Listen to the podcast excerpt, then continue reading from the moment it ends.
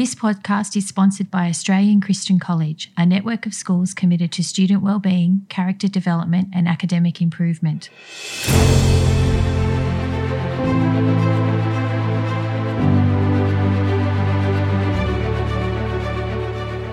Welcome to the Inspiration Project, where well known Christians share their stories to inspire young people in their faith and life. Here's your host, Brendan Core.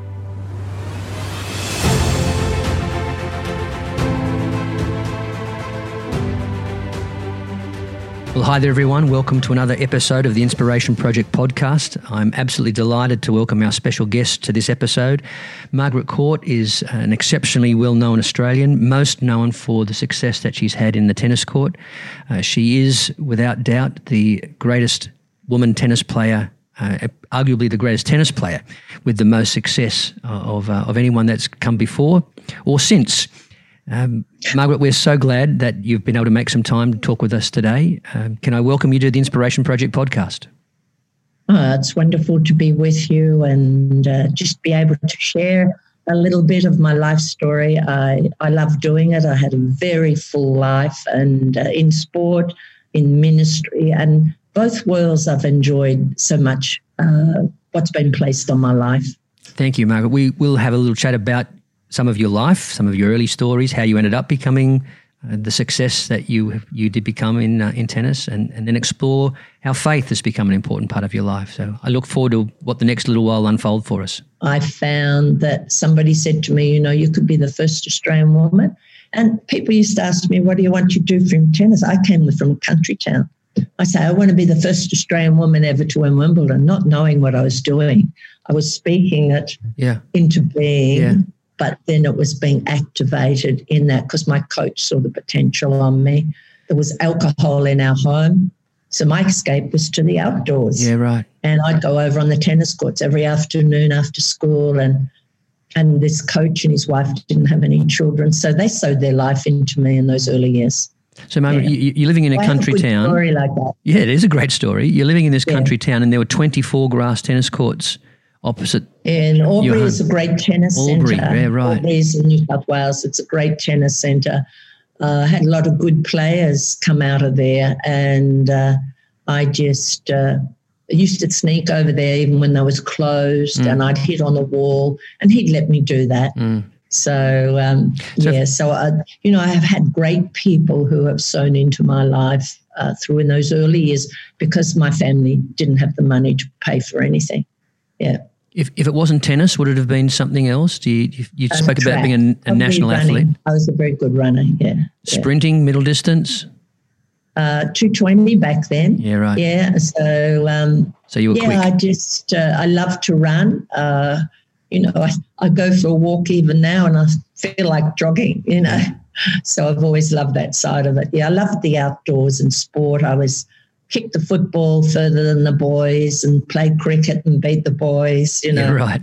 So, um, yeah. Well, in, in that era, that wouldn't have gone down pretty very well, I wouldn't imagine. Did it cost you any well, friendships, make boys, you popular? I, I boys in the street and I was the only girl. So I was sort of the leader of the gang. Had to hold your own and, a bit more. Um, yeah. And uh, I think if I look back perhaps if I lived in today's society – You'd think mentally, you'd think with all what comes at the young people today, you'd wonder, well, because I used to say, oh, I, I, I, I wished I was a boy, mum, mm. you know. Mm. So, you know, mentally today, you, there was never even any thought of what young people face today. Yeah. That wasn't even there. Yeah. I had two brothers and a sister, and I'd people, and I'd say, well, I know I'm a girl and they're mm. boys. Mm. And, uh, you know, I, I didn't, th- even though I said that, I didn't think that way. Mm. And uh, I thought, no, I like beating the boys, mm. you know. Yeah, so well, good you on you. have that battle. You didn't have that battle there. I, I knew as a girl, so as a yeah, girl. Understand. You know? yeah. So you, you, mentioned that tennis was an, an, opportunity for you to think a bit more broadly than than just town.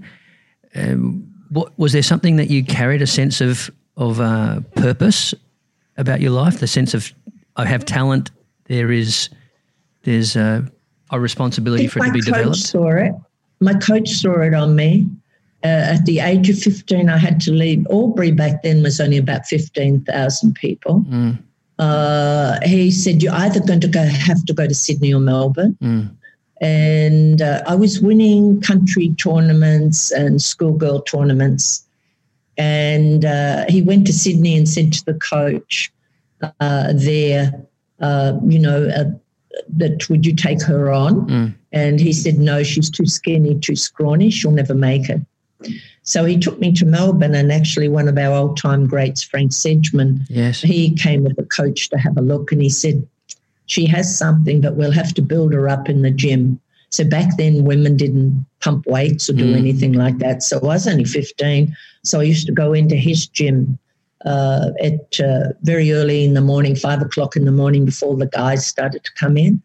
And uh, I started to lift weights Mm. and do circuit training and a track and train in the daytime. And they, I worked in an office because at school, uh, the Reverend Mother of the convent back then, I think she saw I had something and she said to me, uh, Margaret, she said, um, I think you need to do a business course. So I learned shorthand typing. Yep.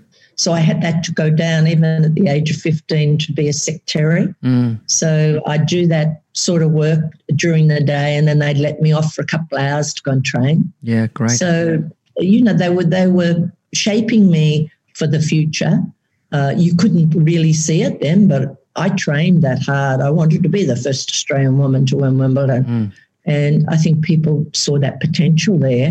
And the weights developed me Mm. and strengthened me. And um, as somebody said, she uh, came a, like a thoroughbred. She Mhm. she developed. You know, I remember in the gym, I used to stand there and I'd see the be Mr. Victoria in there. Sometimes we'd lap over in changeover, looking in the mirror, and I'd I'd put my muscles up, and they looked like a chicken instep. You know, they were so tiny, and so you know you remember all those things because they they were part of your whole life in training. Indeed. And so it wasn't just the natural talent. That natural talent had to be directed and harnessed and and shaped and that's right. supported by hard physical training.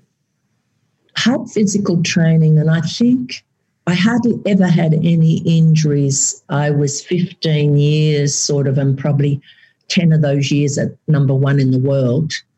And I hardly ever had any injuries where I saw a lot of the play, players have knee injuries or shoulder injury.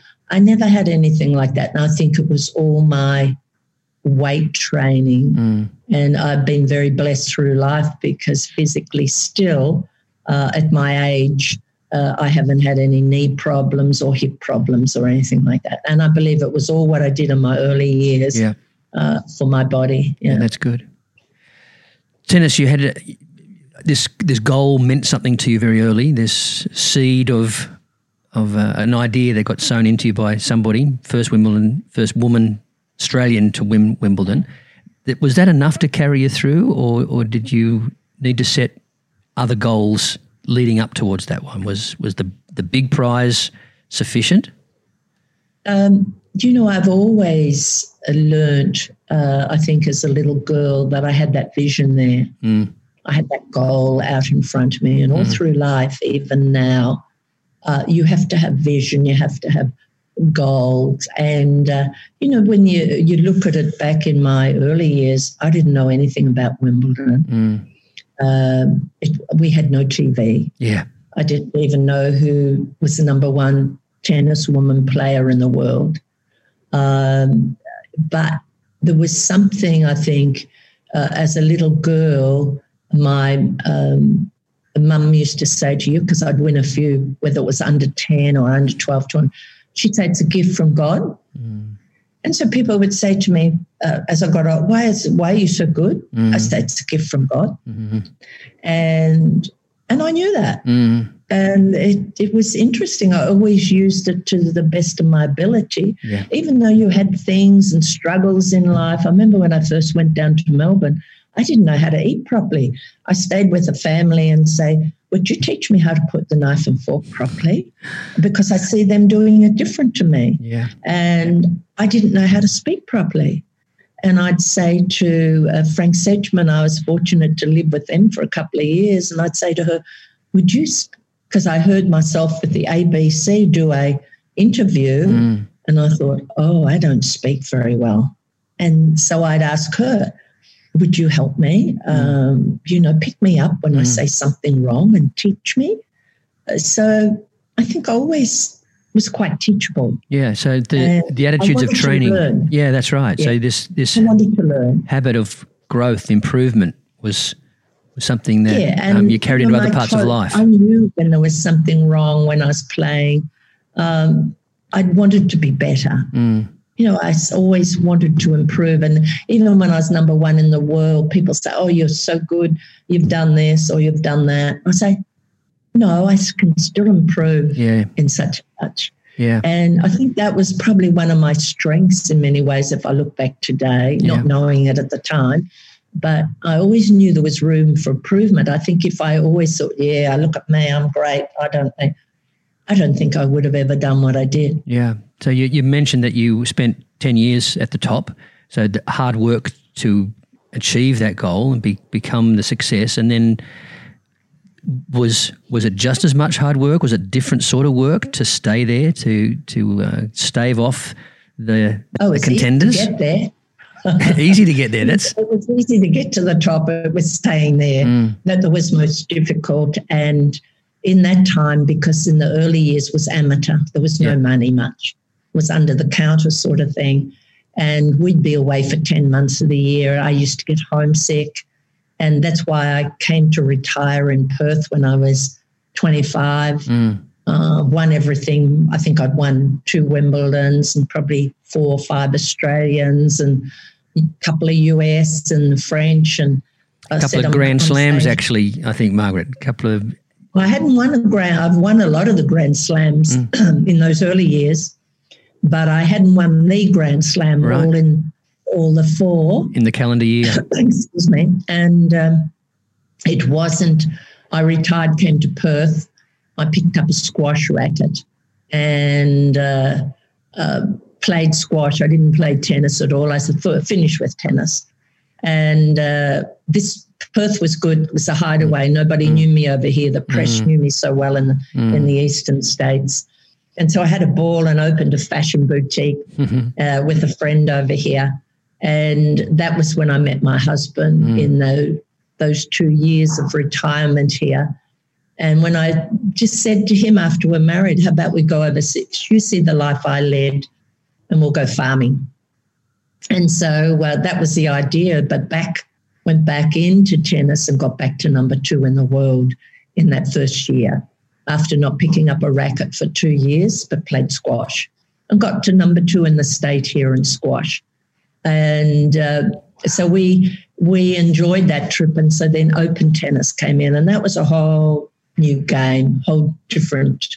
You could notice the difference in the, the way the, da- the game was played. Was was it well, more intense? Open tennis came in, the money came in. Yes it's easier to travel. Uh, there was a lot more promotion. Things just changed a bit. And uh, so then somebody said to me, all the way through my career, I always had to have goals. I mm. wanted to be the first Australian woman uh, to win Wimbledon. Uh, then I wanted to uh, win the Grand Slam, all four um, Australian, the French, Wimbledon, US, uh, all in the one year. That's very hard to do. Yes. I went close uh, two other times, and uh, I hadn't done it. And uh, when you look at Serena Williams today, she still hasn't done it. Mm. Hasn't done it. It's, mm. it's not easy to do it in the one year. And uh, so somebody said to me, Why don't you go for the Grand Slam? Mm. So it was uh, when we went back in, people say, What do you want to do? I say, I'd like to win the Grand Slam. And so that was 1970. Mm. And so we stayed on in open tennis then for about probably around eight years, nine mm. years. And uh, probably I won more championships after I was married than I did before. And then after I had my first child, they said, She'll finish now. And I said, No, I haven't quite finished yet. I wanted to be the first mum to be number mm-hmm. one in the world. So that all happened uh, after our first child. So I always had those goals. Yeah. And uh, probably if I looked, I should have said I'd like to win a second Grand Slam. Uh, but uh, I, that goal wasn't there, and I fulfilled. And when I hung my rackets up, I knew I fulfilled everything. I didn't. You were happy to I walk away. I didn't miss it at all. Mm, yeah. It was the right time for you. Yeah. Yeah, it was the right time for me uh, to retire. Uh, but I did come back after a second child, thinking I'd do as well, because mm. after that first child, I won 23 out of 24 tournaments that, that second year back after that. And um, and then I thought, well, I'll have another one and come back, but my heart wasn't there anymore and I didn't have any goals. Yeah. That's why it's important to have goals. Yeah, yeah I, I can understand. You, you mentioned earlier in our conversation that the your your your capacity to state this is what I'm aiming for. This is to articulate the yeah. end point. Generated uh, a, a, motivation in you that could carry you through. And uh, it it motivates you to go that harder, to mm. work a little bit harder. Mm. It motivates you uh, to train more. Mm. I mean, Percy Cerutty probably was one of the best track uh, coaches. He, he coached Herb Elliott, who was a great uh, runner back in those times. And we, there was a whole group of tennis players in Melbourne, and we used to go run down, run at Portsea, mm. down with him, and run on the sandhills and and we would go up into the Dandenong. I mean, by the end of the day, we could hardly walk. Yeah.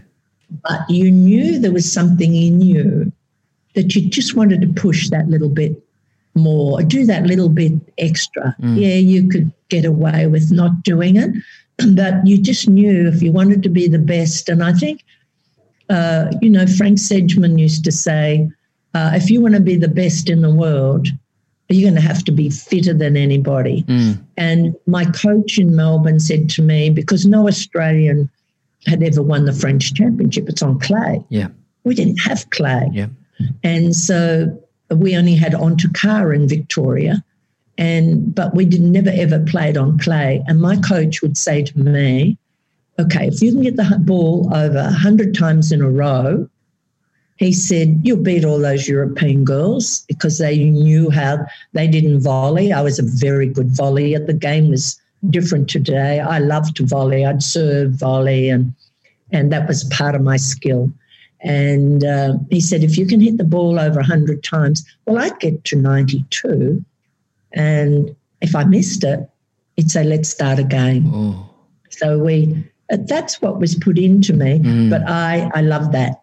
I love the training of it all, um, probably even more than the competition side of it.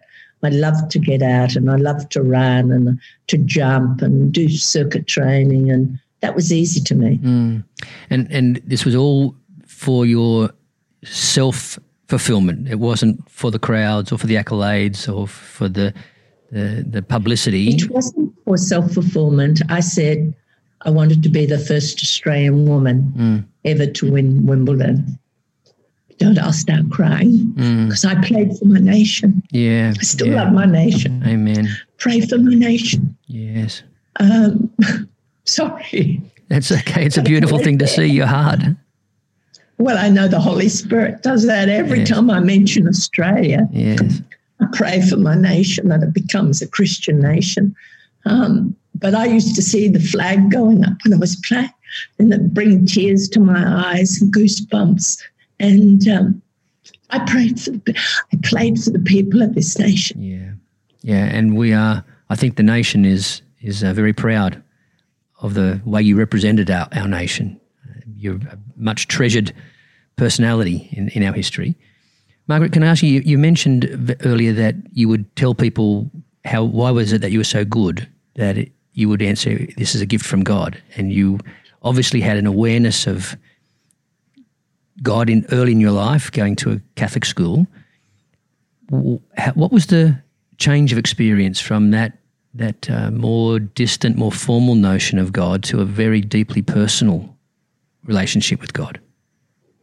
Well, I think when I was a little girl and my mum uh, would go to church and to mass every Sunday, and we'd have to go and didn't fully understand it all because it was in Latin and French. Mm. And um, but I always knew uh, about Jesus and mm. particularly Easter and Christmas and and I used to pray. Uh, and then being in a Catholic school, uh, that was there, and I knew the Ten Commandments, and you know, there was some wonderful morals and values mm. placed into my life. Mm. And, uh, you know, I never forgot that. And as uh, a, a Reverend Mother, uh, she could see, I think, the athletic side of me. And she was a remarkable lady, a beautiful lady. Mm. She lived late into her 90s. And uh, she would say to me, that's she was the one that said to me at the age of uh, 14, I think you need to do a business course because somehow I feel you're going to go on in sport and mm. that's where your heart is. And I believe you'll do well and you you need to do this. So there was those people through my life that sort of saw mm. something on me or guided me, mm-hmm. and um, uh, you know right through that time and uh, all through there, even when I was traveling, and then I started to become famous and and even in my sport, I whatever nation I went to, I I would go to church. Mm. And uh, the press would say to me, Why are you so good?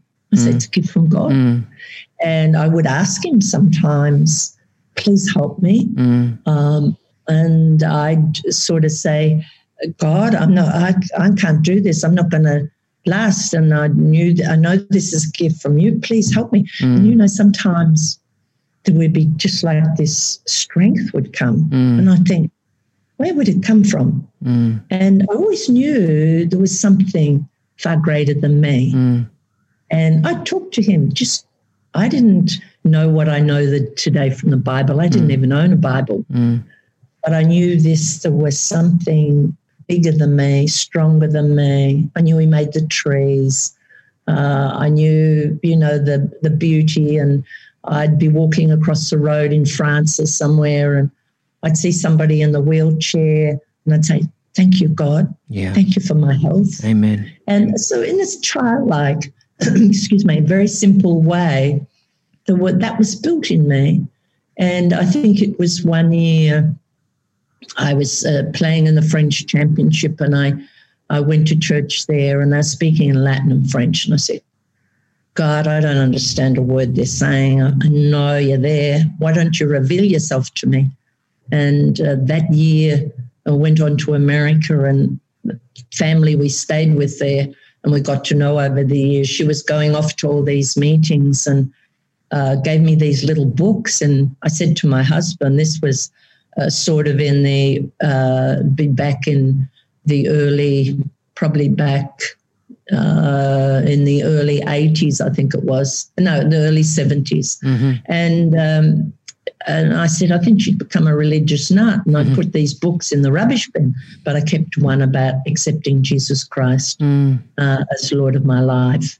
And it was in that uh, time when I came home, uh, that was in the Catholic renewal, actually. A friend mm. of mine uh, said, I'd just given my heart to Christ. And I said, Funny, I read a little book on that, but it didn't mean much. I'd like to come with you.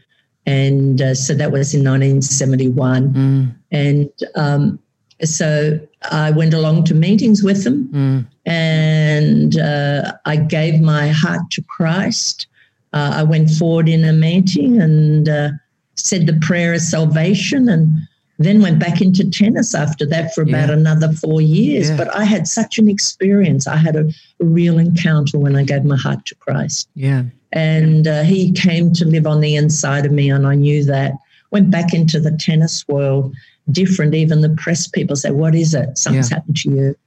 I said, I went along to a meeting and I said, You know, I said the prayer of salvation when you believe in your heart that God raised Jesus from the dead and you confess with your mouth the Lord Jesus, thou shalt be saved. And I said, I said that. And that was Romans 10, 9, and 10. And I, I when I went back on the circuit, I said um, to somebody, please write that prayer out for me. And you know, I got thousands of people around the world saved through that prayer. And that's all I really knew. And I'd say, I want you to be in heaven with me. And wouldn't that be good? Because we know one another. We may not see one another after I finish my tennis. And they said, Yeah, we'd like that. It was so simple. So, um, you know, he's always been there, but now you know yeah. so much more from yeah. the Bible and the New Testament and the epistles, um, who you become in Christ. And I, you know what? I'd love to have known what I know today, particularly in the area of the mind the mind's a battlefield, particularly when I was playing tennis, because you'd lack confidence at times or insecurities in yourself. Mm. I feel I would have won six Wimbledons, not three. Wow. Because I, I, I beat myself. People used to say to me, you should never lose a match, but you your own worst enemy. And, you know, in the scriptures it says, as a man thinketh, yes. so is he. Yes. And life and death are in the power of the tongue and you eat the fruit of it. And if I had known some of these biblical uh, you know, scriptures and the mind, mm. particularly, uh, you wouldn't have the battles you have. Mm. You'd, you, you'd think on the good things, the lovely things, the pure things. Mm. You, you'd learn to stabilize that mind even more. Yeah, would have been a marvelous to, to see the, the career that might have been if you'd had it from the start. Margaret, being somebody famous and having such a life transforming experience as, as you've described for us, was it harder to to live that under the inspection of the media and the public and your your other people well, on the life, on the um, your life is never your own. Mm. Uh, you know, with particularly with media. Uh, media back then probably is not as bad as they are today. Mm. Uh, weren't so much in your face. The media knew the game. Uh, they would be the same people uh, traveling with you 10, 12 years. You get to know them. Mm. Uh, you could trust them more back then. Today, I mean, they change just every other, maybe a year or six months. Mm. You never see the same face very often, twice. Mm. Um, and not so much in your front they face. They knew the sport, mm-hmm. uh, and they knew your history. They knew your life. They knew you were genuine. Uh, so there was a there was a respect there between you. Uh, you don't see that today. Um, but, uh, you know, you knew you were representing your nation. I was taught that as a little girl. Um, I was my coach. I remember throwing my racket into the back fence. I didn't think he was looking when I was little. He said to me, "You ever do that again, I will not coach you." Mm. And so that was hit right on the head mm. right at that time. And uh, I was always taught you're a role model mm. for the next generation. You're a role model. You represent your nation. Uh, people are watching you. Mm. The press is, is watching you. And young people watch what you do. Mm. And so uh, I was always taught, we mm. were taught to be role models for, for the next generation and for our nation. Mm. Becoming a Christian, did that change that notion? Did it raise the stakes for you to say, no, I'm not just representing my uh, nation, I'm representing my faith?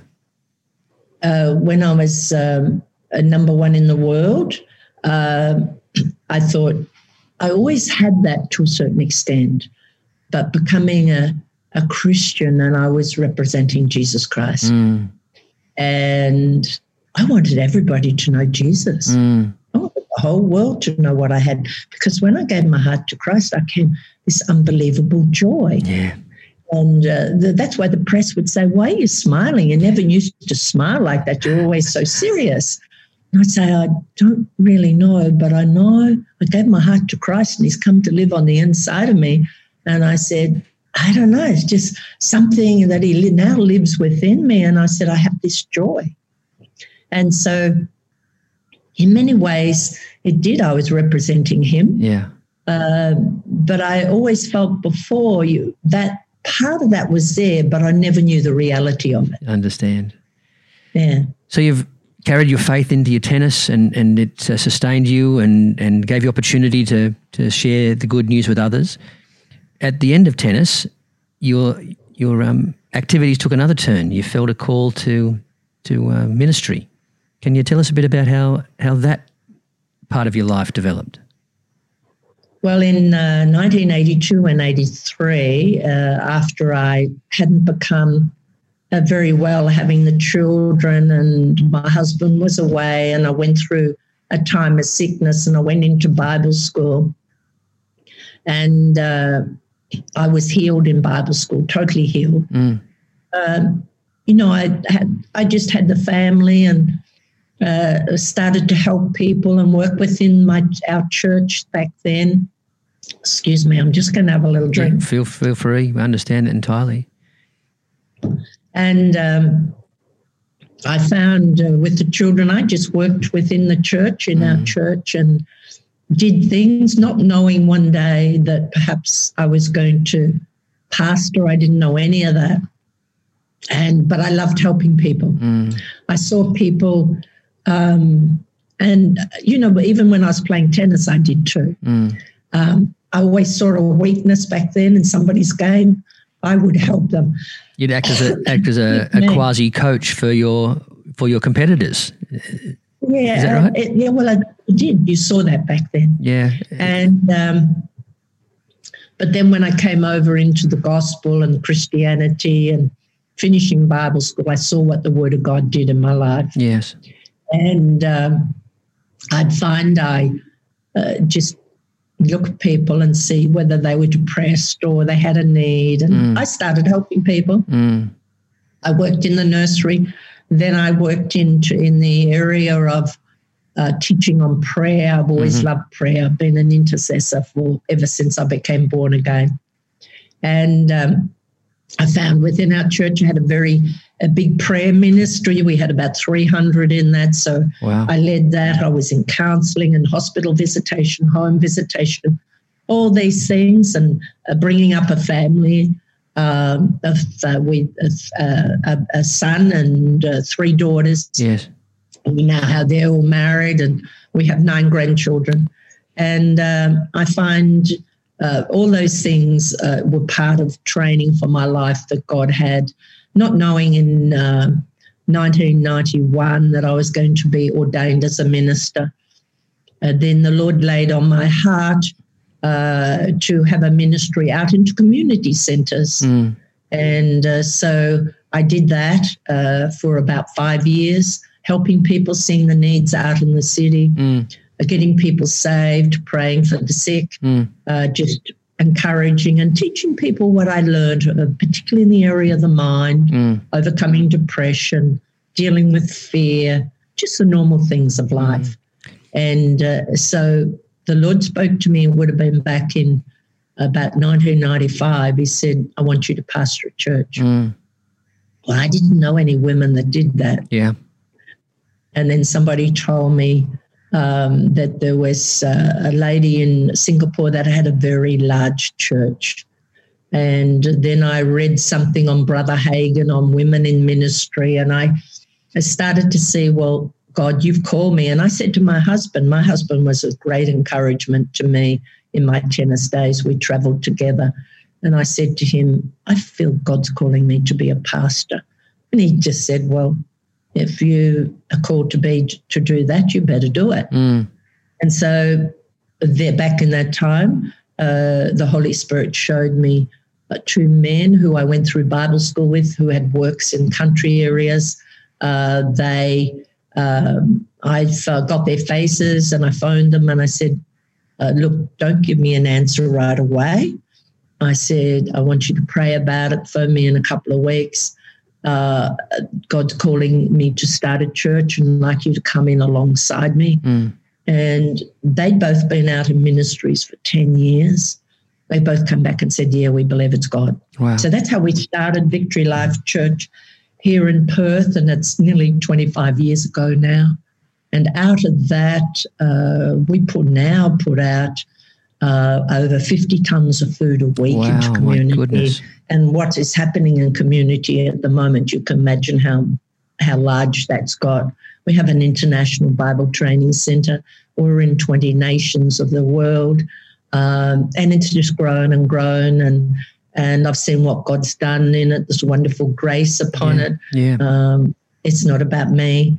Uh, it's about people's lives changing, uh, people being set free Yes. and uh, we just uh, find it just um, you know we have churches all around the world now so uh, the, it's been a great experience and a walking a walk i Yes. think uh, no different in many ways to the tennis circuit you had your battles we have our battles in life Yeah. whatever you're in whether you're, you're heading up a school or you're heading up a church or you're the prime minister there's always battles and um, but you you learn how to walk through them, and that's what's so wonderful. I think about Christ and the Holy Spirit. Indeed. Uh, you know, they're on the inside of you. They'll Yes. bring you through the Yes. toughest times, and And, uh, you know, we've got the greatest coach on the inside of us.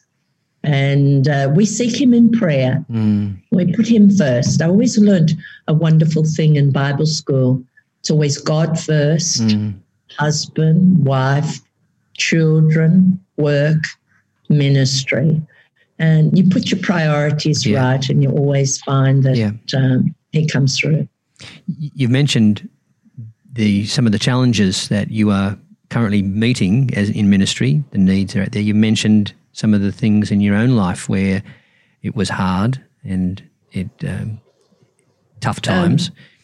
the, the well- notion that Christianity doesn't exempt us from difficulty or challenge or sickness, but is an answer or an antidote to those things. Do you have some reflections on I that? think we all go through things. Um, uh, you know that particularly even when you have a family and your children and uh, you the worry or the care or the stresses or a business and uh, you know when I went into Bible school, uh, we looked like uh, losing all our finances. Uh, we uh, and my husband was in a, a company, and uh, you know, and you had these had children and and I was sick, uh, had been sick, and we looked like losing our finances. I wasn't well. You weren't coping, uh, but it's amazing what the Bible, what's in the Bible. It's our TV guide to life. It's our roadmap to success. And I always look back, and I think from even that time, and even in sport, the biggest battle was the area of the mind Mm. uh, whether you're a young person, uh, it doesn't matter how little, uh, how big, what we're through. It's this mind is where the battlefield is. It's a gateway down into your heart. Mhm. And uh, you can think on things long enough and gets down into there. The next thing you'll be speaking it and you'll be doing it. Mm. And that's why we learn to train up in this this area uh, to think on the good things, lovely things, the pure things. I think if anything I've learned, you go through things, whether it's uh, sickness, uh, whether it's in a family, whether it's marriage. My husband and I have been married 53 years now Congratulations. and uh, so coming up 54 but i've had to work the word of god yes. and uh, you know it doesn't matter and then you have children or they go off somewhere and they're getting into wrong things you learn how to pray but to take the word of god and trust god Mm. and you learn if you have that word put into them uh, when they're young and know God when they're young and put the scriptures in there because I haven't got a spirit of fear Mm. but of power and love and sound mind. The Lord is the light of my salvation. If you meditate those things, Mm. you'll walk in life without fear. It'll try and come. Mm. Indeed. But you start to take the word of God, it's spirit Mm. uh, when we give our heart to Christ, we are a spirit being. We live in a body and we have a soul, which is the area of the mind. We triune being. And then, then there's God the Father, Son, and Holy Spirit, triune being. Mm. Well, He's made us in the image of He. We come when we give our heart to Christ, we come into this wonderful covenant with Him. And when we get married, uh, we come into covenant, we Mm. become one flesh. When we come into Christ, we become one in spirit. And that's why the Bible is such a spiritual book. You and I'll pass away, but Yes. His word won't. So you learn that words Yeah. the and power. are powerful, what Yeah. you speak. Yeah. And, um, you know, as that little girl wanting to be the first Australian woman to win Wimbledon, you learnt the power in those words. Yes. And no different to, when you get to 60 or 30 or 40 or 70. Uh, Your life and death are in the power of the tongue. So you, you learn, uh, you know, those thoughts. Even when I went through depression, I thought, God, life's not worth living. Mm. And I learned through the scriptures that life was worth living, Amen. that we're valuable, that we're precious, that we're made in the image of Him. I started to speak that Yes. Amen. and how much God loved me. I didn't know. Nobody ever taught me. I thought God was out to get me. Yes. Uh, I started to hear how much He He loved me, and gave His life for me, Yes. and I started to say that God, you love me so much. You gave your your life for me. If I was Mm. only a person in the world, you gave your life for me. Yes. And you know, you start to know His love. Yes. And uh, faith comes by hearing. It's who you get around. You get around the wrong group of people and they're speaking negative and they're saying things over you all the time. Or you may come from a, a home that, like I came, there was alcohol in our home. My escape was out to the out to the tennis courts. My mum didn't drink, but my dad did. Mm. And there was always these arguments and fights and words and my, that was my escape. Mm. And uh, so I looked for it out there. I want I wanted to become good at something, you know. Uh, but you you learn that through the scriptures that God's always given us the roadmap to success, even if we're little, even yes. if we're old, Amen. to be able to learn about the words of our mouth, about our mind. And uh, he said, be not conformed, but be transformed yes. by the renewing of your mind. Yeah. That's great. That's great. Margaret, you've been talking about the power of God's word and the power of that that is in our capacity to, to claim and profess that word. It the power of of uh, criticism.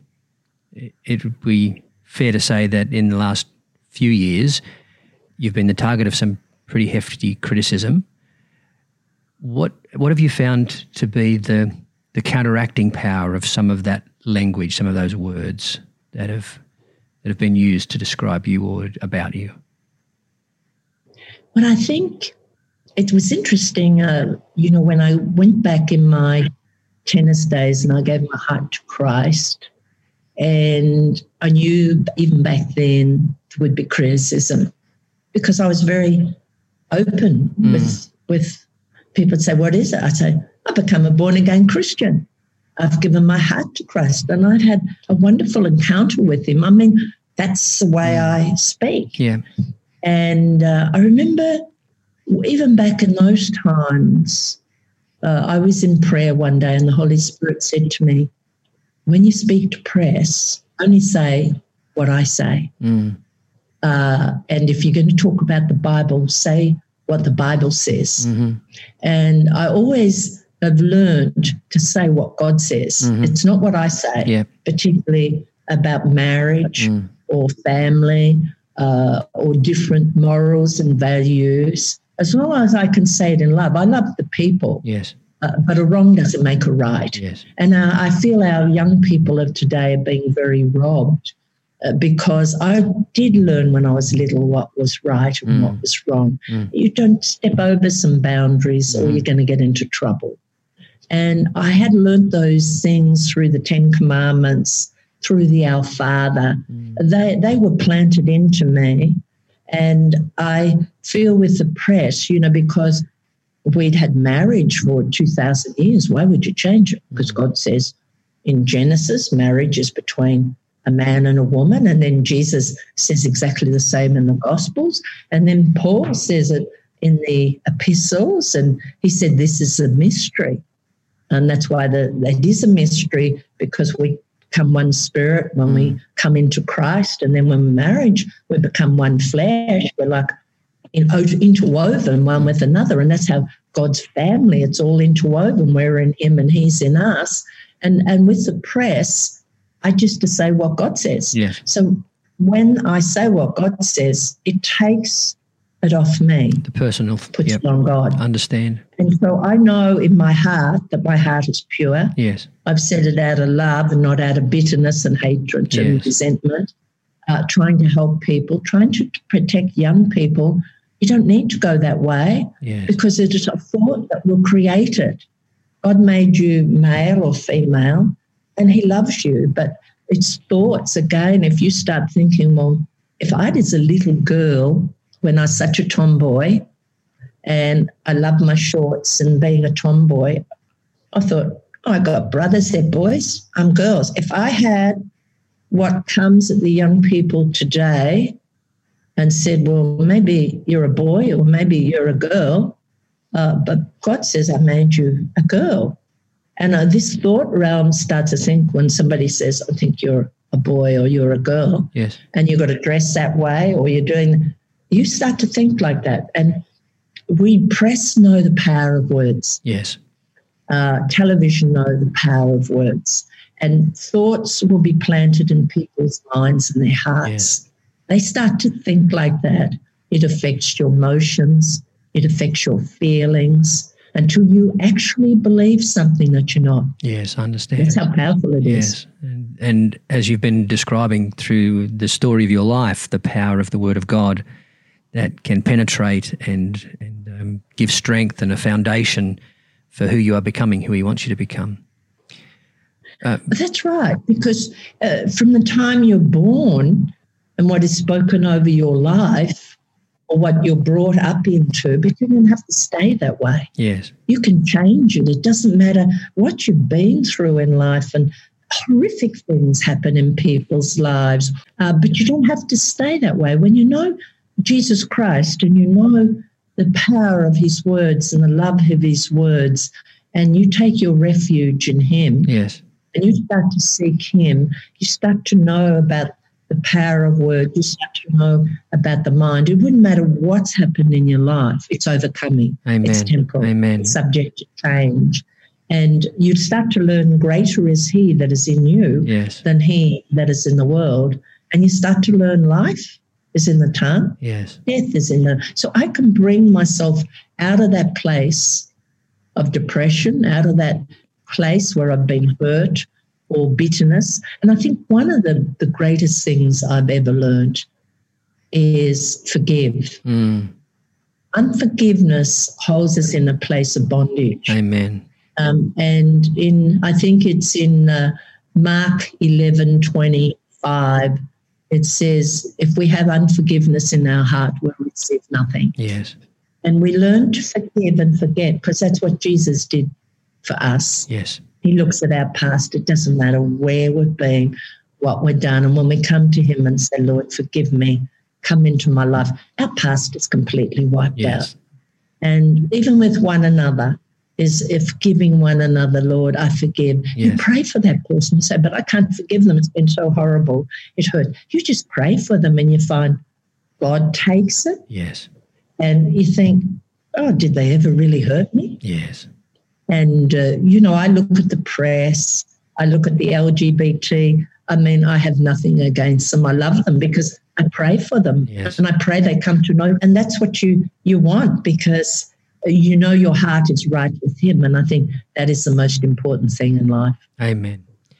Margaret, it has been a delight to talk with you and to hear about uh, how God has uh, carried you into the highest places of influence and success and also reached down into the, the center of your being and given you a strength and a, and a word of comfort and assurance about what He's doing in you and through you. You are a much valued Australian because of the successes on the tennis court, but I know that it means more to you to hear, well done, good and faithful servant. That, Thank that you. audience you of one. keep up the wonderful work too. Thank you. Thank you. wonderful talking to you. You too. God bless you, Margaret Court. Ya. Bye. God bless.